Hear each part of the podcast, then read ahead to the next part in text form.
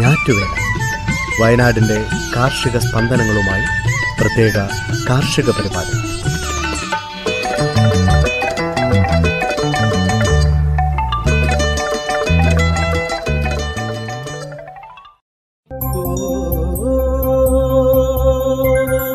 തയ്യാറാക്കിയത് Joseph Pallath എച്ചു, Smitha Johnson. ശബ്ദസഹായം Ranish Arippally, Ajil Sabu, Prajisha Rajesh, Aswathy Murali, Maria Biju.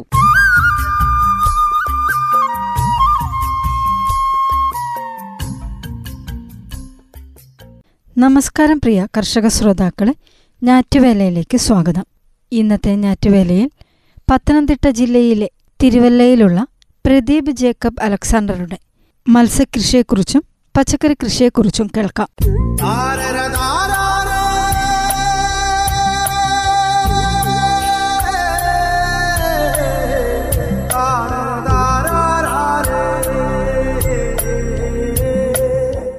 മത്സ്യവും പച്ചക്കറി കൃഷിയും യോജിപ്പിച്ച് നേട്ടമുണ്ടാക്കുന്ന കർഷകനാണ് പത്തനംതിട്ട ജില്ലയിൽ Thiruvalla Valanjavattom വാഴവള്ളിയിൽ Pradeep Jacob Alexander. Gulf ജോലിക്ക് ശേഷം കൃഷിയിലിറങ്ങിയ പ്രദീപിന്റെ മുഖ്യ വരുമാന മാർഗം 2 ഏക്കർ കുളത്തിലെ മത്സ്യകൃഷിയാണ്. കരിങ്കല്ല് കൊണ്ട് ബണ്ട് തീർത്ത് ഉള്ളിൽ മണ്ണ് കോരി ചിറയുയർത്തിയ ശേഷം മത്സ്യകൃഷി ചെയ്യുന്ന കുളങ്ങൾ അപ്പർ കുട്ടനാട്ടിൽ കുറവല്ല. ചിറയിൽ തെങ്ങും ഇടവിളയായി പച്ചക്കറികളുമാണ് മിക്കവരും കൃഷി ചെയ്യുന്നത്. മത്സ്യകൃഷിക്കൊപ്പം ചിറയിൽ പച്ചക്കറി കൃഷിയും ചെയ്തിരുന്ന പ്രദീപ് ഏതാനും വർഷങ്ങളായി ചിറയുടെ മുകളിലല്ല വശങ്ങളിലാണ് പച്ചക്കറി വളർത്തുന്നത്. കുളത്തിലെ വെള്ളപ്പരപ്പിൽ നിന്നും 1 അടി മുകളിലായി കുളത്തിൻ്റെ കുത്തനെയുള്ള വശങ്ങളിൽ വിത്തിടുന്നു. തൈകൾ വളരുമ്പോൾ കുളത്തിൽ മുളങ്കാലുകൾ നാട്ടി കമ്പി കെട്ടി അതിലേക്ക് പടർത്തും. ചിറയിലെ തെങ്ങുകളിലേക്ക് കമ്പികൾ വലിച്ചു കെട്ടി പന്തൽ ബലവത്താക്കും. കുളത്തിലെ മത്സ്യവിസർജ്യം കലർന്ന വെള്ളവും ഇടയ്ക്ക് നൽകുന്ന ചാണകപ്പൊടിയും മാത്രം സ്വീകരിച്ച് നിറഞ്ഞ് വിളയും 1-തരം ജൈവ പച്ചക്കറികൾ.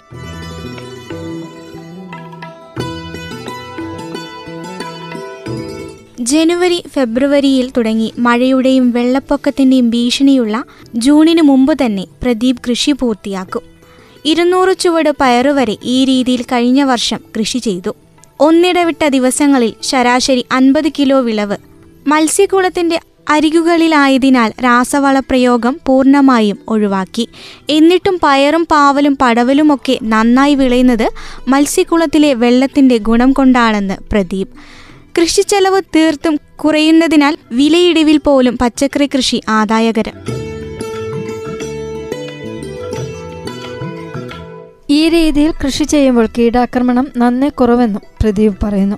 പച്ചക്കറി കർഷകരെ കഷ്ടത്തിലാക്കുന്ന കായ്ച്ച ശല്യം തെല്ലുമില്ല. താഴെ വെള്ളത്തിൽ വീണ് മുട്ടകൾ നശിച്ചു പോകുന്ന സഹജാവബോധത്താൽ തിരിച്ചറിഞ്ഞ് കായ്ച്ചകൾ ഒഴിഞ്ഞു പോകുന്നതാവും കാരണമെന്ന് കൃഷിവകുപ്പ് ഉദ്യോഗസ്ഥരുടെ നിഗമനം.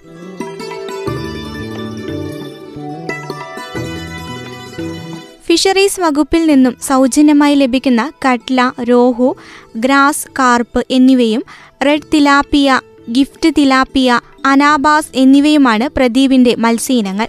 മത്സ്യത്തീറ്റ മാത്രം നൽകി പരിപാലനം. ആവശ്യക്കാർക്ക് ഫാമിൽ നിന്ന് ദിവസവും മത്സ്യം ലഭ്യമാകും വിധം ഇടവേള കണക്കാക്കിയാണ് കുഞ്ഞുങ്ങളെ നിക്ഷേപിക്കുക. വർഷം ശരാശരി 10 ടൺ ഉൽപാദനം.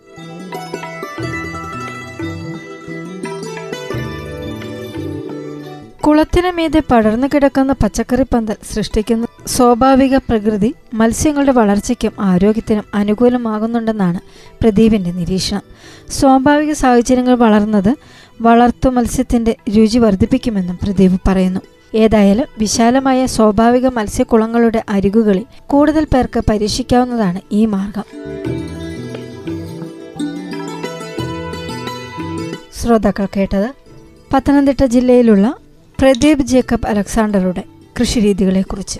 അടുത്തതായി കണ്ണൂർ പയ്യാവൂരുള്ള തോമസ് വെണ്ണായപ്പള്ളിയിലിൻ്റെ അസോള കൃഷിയെക്കുറിച്ച് കേൾക്കാം.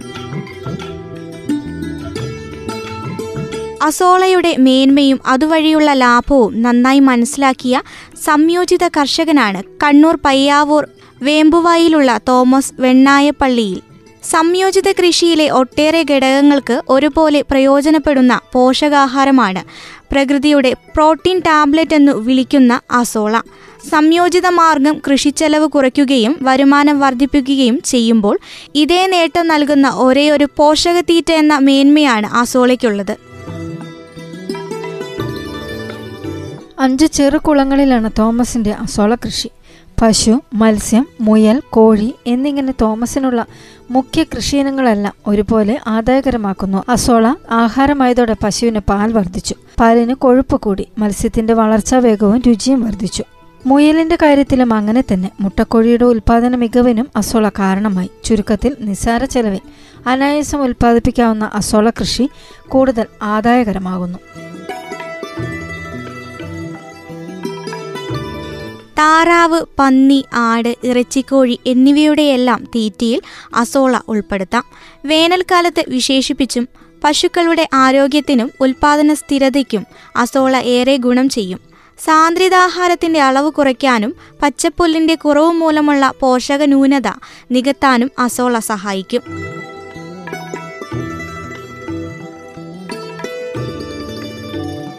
ശുദ്ധജലത്തിൽ പൊങ്ങിക്കിടന്നു വളരുന്ന പോഷകസമ്പന്നമായ പന്നൽ വർഗ സസ്യമാണ് അസോള. ചെറിയൊരു ടാർപോളിൻ കുളത്തിൽ അനായാസം വളർത്താം. 3 ദിവസം കൊണ്ട് ഇരട്ടിയാകുന്ന വളർച്ചാ രീതി. കേരളത്തിലെ ക്ഷീരകർഷകർ കാലിത്തീറ്റയിൽ അസോള ചേർക്കുന്ന പതിവ് മുൻപേയുണ്ട്. അസോള നേരിട്ടും മറ്റും തീറ്റകളിൽ ചേർത്തും നൽകാം. 1.5 മീറ്റർ നീളവും 1 മീറ്റർ വീതിയും 1 അടി ആഴവുമുള്ള 5 കുളങ്ങളിലാണ് തോമസിൻ്റെ അസോള കൃഷി. വെട്ടുകല്ല് ചേർത്ത് വെച്ച് ചെറുകുളം ക്രമീകരിച്ച് ഏറ്റവും അടിയിൽ ചാക്ക് വിരിച്ച ശേഷം മുകളിൽ ടാർപ്പായ വിരിക്കുന്നു. അതിനു മുകളിൽ മണ്ണും ചാണകപ്പൊടിയും നിരത്തി വെള്ളം നിറയ്ക്കും. 150 ഗ്രാം അസോളയിട്ടാൽ ഒരാഴ്ച കൊണ്ട് വളർന്ന് കുളം നിറയും. ഇടയ്ക്ക് ചാണകം കലക്കി ഒഴിക്കുന്നത് വളർച്ച കൂട്ടും.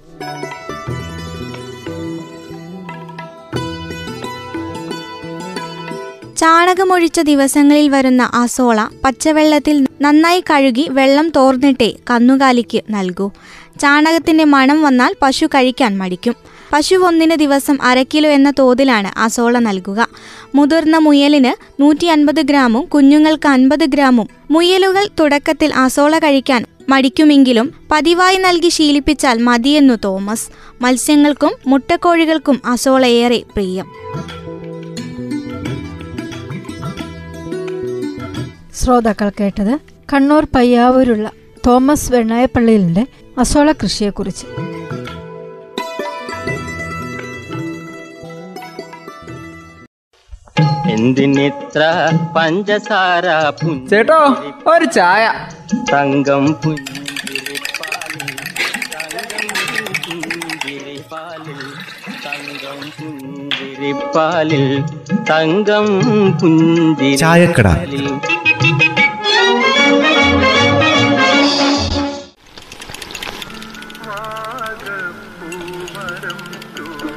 അല്ല ബെന്നി, ഈ പണ്ടൊക്കെ മാർച്ച് മാസമായി കഴിഞ്ഞാൽ നെല്ലിക്ക തിന്നണ പോലെയാ. മാർച്ച് മാസം നെല്ലിക്ക മാസം പോലെയാണോ? അതന്നെ അപ്പം ഇപ്പം കാര്യം. അത് ഈ പരീക്ഷ ഭരണമുണ്ട്, വല്ലാത്ത കയ്പ്. പരീക്ഷ കഴിഞ്ഞാലോ 2 മാസം അടയ്ക്കുമല്ലേ അപ്പോൾ സ്കൂള്, അതിൻ്റെ ഒരു മധുരവും. അതുകൊണ്ടാണ് ഈ മാർച്ച് മാസം നെല്ലിക്ക പോലെ എന്ന് പറയുന്നത്. ഓഹോ, അത് വാസ്തവം. ഇന്നിപ്പോൾ ആ കയ്പും മധുരവും ഏതാണ്ടൊക്കെ ചേർന്നിട്ട് ഒരു തരം പുളിയും കയ്പും ഒക്കെ ആയി മാറിയിട്ടുണ്ട്. ഓ, ഈ കൊറോണയ്ക്ക് അത്രയല്ല ചെയ്യാൻ പറ്റൂ.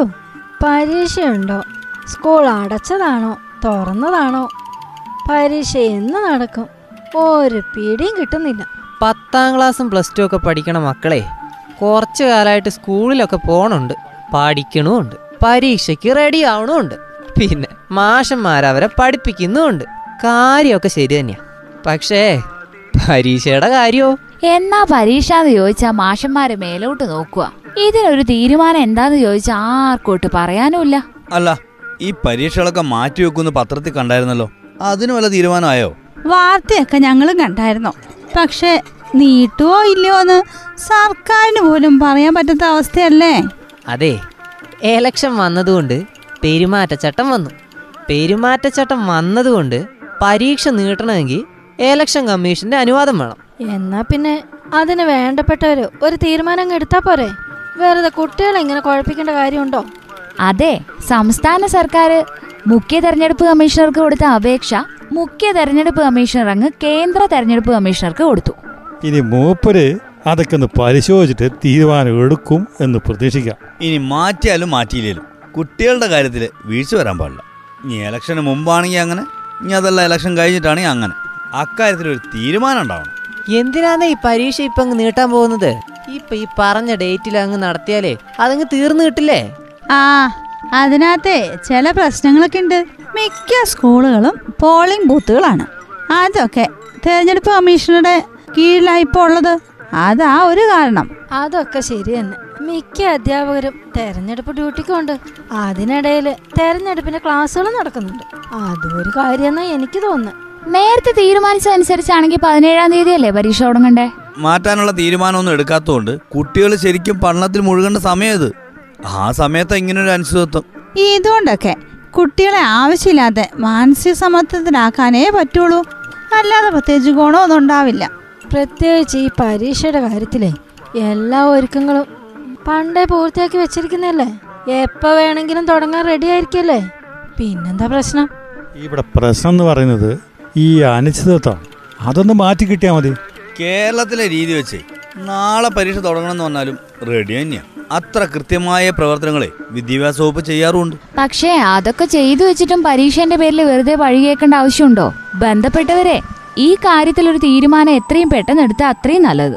പിള്ളേച്ചാ, ചിലപ്പോ നമ്മൾ ഈ ചായക്കടയിൽ നിന്ന് ഇറങ്ങി പോകുന്നതിന് മുമ്പ് ഇതിന് തീരുമാനം വരാനും സാധ്യതയുണ്ട് കേട്ടോ. അത് ശരിയാ. എന്ത് തീരുമാനമായാലും കുഴപ്പമില്ല. കുട്ടികളെ ബുദ്ധിമുട്ടിക്കരുത് സാർ. എപ്പോ പരീക്ഷ എന്ന് ചോദിച്ചാല് ഇപ്പൊ റെഡിയെന്ന് പറയാൻ മാഷന്മാർക്കും കൂടി പറയാനേ ഒരവസ്ഥ ഉണ്ടാവണം. പരീക്ഷകൾ അല്ലെങ്കിൽ തന്നെ മാനസിക സമ്മർദ്ദം ഉണ്ടാക്കുന്നയാ. അതിന്റെ കൂട്ടത്തിലെ ഈ അനിശ്ചിതത്വം വല്ലാത്തൊരവസ്ഥയാ. എന്തിനിത്ര പഞ്ചസാര ചേട്ടോ, ഒരു ചായ. തങ്കം പുഞ്ചിരിപ്പാലിൽ തങ്കം പുഞ്ചിരിപ്പാലിൽ തങ്കം പുഞ്ചിരിപ്പാലിൽ.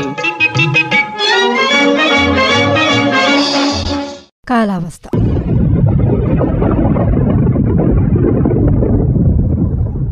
സംസ്ഥാനത്ത് പൊതുവെ വരണ്ട കാലാവസ്ഥയായിരുന്നു.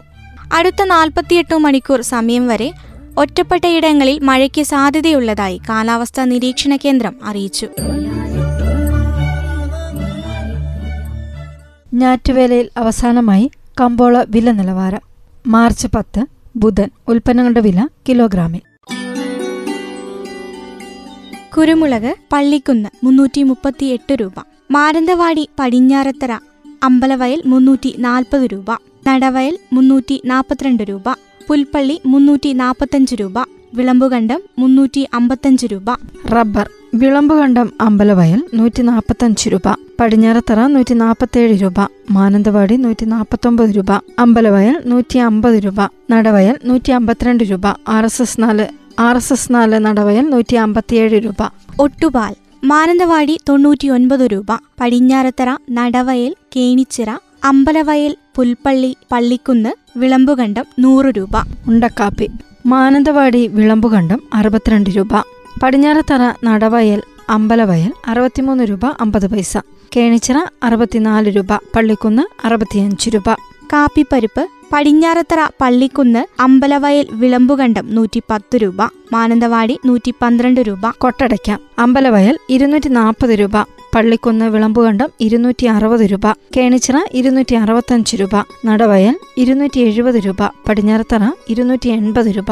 മഹാളിയടയ്ക്ക. പടിഞ്ഞാറത്തറ, നടവയൽ, അമ്പലവയൽ 180 രൂപ, കേണിച്ചിറ 190 രൂപ, പള്ളിക്കുന്ന്, വിളമ്പുകണ്ടം 200 രൂപ. പൈങ്ങ. പള്ളിക്കുന്ന് 155 രൂപ, വിളമ്പുകണ്ടം 165 രൂപ, അമ്പലവയൽ 175 രൂപ. പച്ചപ്പാക്ക്. പള്ളിക്കുന്ന് 45 രൂപ. ഇഞ്ചി. പുൽപ്പള്ളി 14 രൂപ, മാനന്തവാടി 16 രൂപ, പള്ളിക്കുന്ന് 22 രൂപ. ചുക്ക്. അമ്പലവയൽ, പടിഞ്ഞാറത്തറ 150 രൂപ, പുൽപ്പള്ളി 200 രൂപ. മഞ്ഞൾ. അമ്പലവയൽ, പള്ളിക്കുന്ന് 80 രൂപ, പടിഞ്ഞാറത്തറ 90 രൂപ, പള്ളിക്കുന്ന് 110 രൂപ. ചേന. മാനന്തവാടി, പള്ളിക്കുന്ന് 10 രൂപ, പുൽപ്പള്ളി 12 രൂപ. ചേമ്പ്. പള്ളിക്കുന്ന് 15 രൂപ, പുൽപ്പള്ളി 17 രൂപ, മാനന്തവാടി 20 രൂപ. കാച്ചിൽ. മാനന്തവാടി, പള്ളിക്കുന്ന് 15 രൂപ, പുൽപ്പള്ളി 16 രൂപ. മത്തങ്ങ. മാനന്തവാടി 5 രൂപ, കുമ്പളങ്ങ, മാനന്തവാടി 4 രൂപ, വെള്ളരിക്ക, മാനന്തവാടി 5 രൂപ, ചീര, മാനന്തവാടി 16 രൂപ. പാവയ്ക്ക മാനന്തവാടി 22 രൂപ, വള്ളിപ്പയർ മാനന്തവാടി വെള്ളപ്പയർ 20 രൂപ, പച്ചപ്പയർ 24 രൂപ, കൊക്കോ പരിപ്പ് പള്ളിക്കുന്ന് 150 രൂപ, പടിഞ്ഞാറത്തറ 155 രൂപ, പുൽപ്പള്ളി അമ്പലവയൽ 160 രൂപ, കൊടംപുളി അമ്പലവയൽ പുൽപ്പള്ളി പള്ളിക്കുന്ന് 110 രൂപ, പടിഞ്ഞാറത്തറ 120 രൂപ. ജാതിക്ക അമ്പലവയൽ പള്ളിക്കുന്ന് 260 രൂപ, പടിഞ്ഞാറത്തറ 275 രൂപ, പുൽപ്പള്ളി 280 രൂപ. ജാതിപത്രി പള്ളിക്കുന്ന് 1200 രൂപ, അമ്പലവയൽ 1400 രൂപ, പടിഞ്ഞാറത്തറ പുൽപ്പള്ളി 1600 രൂപ. ഗ്രാമ്പു പടിഞ്ഞാറത്തറ 550 രൂപ, അമ്പലവയൽ പള്ളിക്കുന്ന് 600 രൂപ, പുൽപ്പള്ളി 650 രൂപ. ഏലം പടിഞ്ഞാറത്തറ 1000 രൂപ മുതൽ 1600 രൂപ വരെ, അമ്പലവയൽ 1600 രൂപ, പുൽപ്പള്ളി 2600 രൂപ. വാനില പച്ച ബീൻസ് അമ്പലവയൽ 1100 രൂപ, പടിഞ്ഞാറത്തറ 1200 രൂപ. വാനില ഉണങ്ങിയത് പടിഞ്ഞാറത്തറ 6000 രൂപ, അമ്പലവയൽ 7000 രൂപ. കടലാവണക്ക് പടിഞ്ഞാറത്തറ 230 രൂപ, പുൽപ്പള്ളി പള്ളിക്കുന്ന് 250 രൂപ, അമ്പലവയൽ 270 രൂപ. നെല്ല് വിളമ്പുകണ്ടം പള്ളിക്കുന്ന് 16 രൂപ, നേന്ത്രക്കായ് പള്ളിക്കുന്ന് 16 രൂപ, വിളമ്പുകണ്ടം 18 രൂപ. ബയോവിൻ ഉണ്ടയങ്ങാടി കുരുമുളക് 380 രൂപ, ഉണ്ടക്കാപ്പി 1-ാം തരം 80 രൂപ, ഉണ്ടക്കാപ്പി 2-ാം തരം 69 രൂപ, ഇഞ്ചി 48 രൂപ, ഞാലിപ്പൂവൻ 35 രൂപ. റിച്ചീസ് പാഷൻ ഫ്രൂട്ട് ഔട്ട്ലെറ്റ് 4-ാം മൈൽ, പാഷൻ ഫ്രൂട്ട് മഞ്ഞ 40 രൂപ, റെഡ് 60 രൂപ, വയലറ്റ് 60 രൂപ, ബട്ടർഫ്രൂട്ട് 160 രൂപ. മാനന്തവാടി വേഫാമിന്റെ കടയിൽ ജൈവ പച്ചക്കറി വാങ്ങുന്ന വില: തക്കാളി 20 രൂപ, വെള്ളരിക്ക 10 രൂപ, മത്തങ്ങ 17 രൂപ, കുമ്പളങ്ങ 17 രൂപ, വഴുതനങ്ങ 20 രൂപ, കോളിഫ്ലവർ 40 രൂപ, പച്ചമുളക് 30 രൂപ, ചീര 25 രൂപ, വള്ളിപ്പയർ 30 രൂപ, ക്യാരറ്റ് 40 രൂപ, ബീറ്റ്റൂട്ട് 40 രൂപ, പാവയ്ക്ക 40 രൂപ, കക്കരിക്ക 20 രൂപ, ക്യാബേജ് 20 രൂപ, ഇഞ്ചി 30 രൂപ, മല്ലിയില 50 രൂപ, പുതിനയില 40 രൂപ, വെണ്ടയ്ക്ക 30 രൂപ, ബീൻസ് 40 രൂപ, ചേന 18 രൂപ, കോവയ്ക്ക 40 രൂപ, പാലക് ചീര 30 രൂപ, നാടൻ മുട്ട 7 രൂപ, കാടമുട്ട 2 രൂപ 50 പൈസ, കുറ്റിപ്പയർ 25 രൂപ, കാന്താരി മുളക് 100 രൂപ, ഞാലിപ്പൂവൻ 30 രൂപ, റോബസ്റ്റ 15 രൂപ, നേന്ത്രക്കായി 25 രൂപ, പാഷൻ ഫ്രൂട്ട് 60 രൂപ.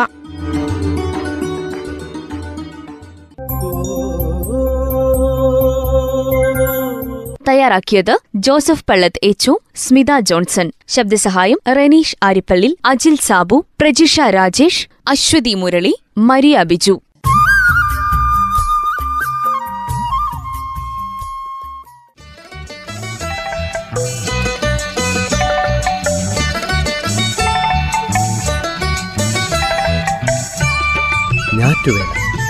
വയനാടിന്റെ കാർഷിക സ്പന്ദനങ്ങളുമായി പ്രത്യേക കാർഷിക പരിപാടി.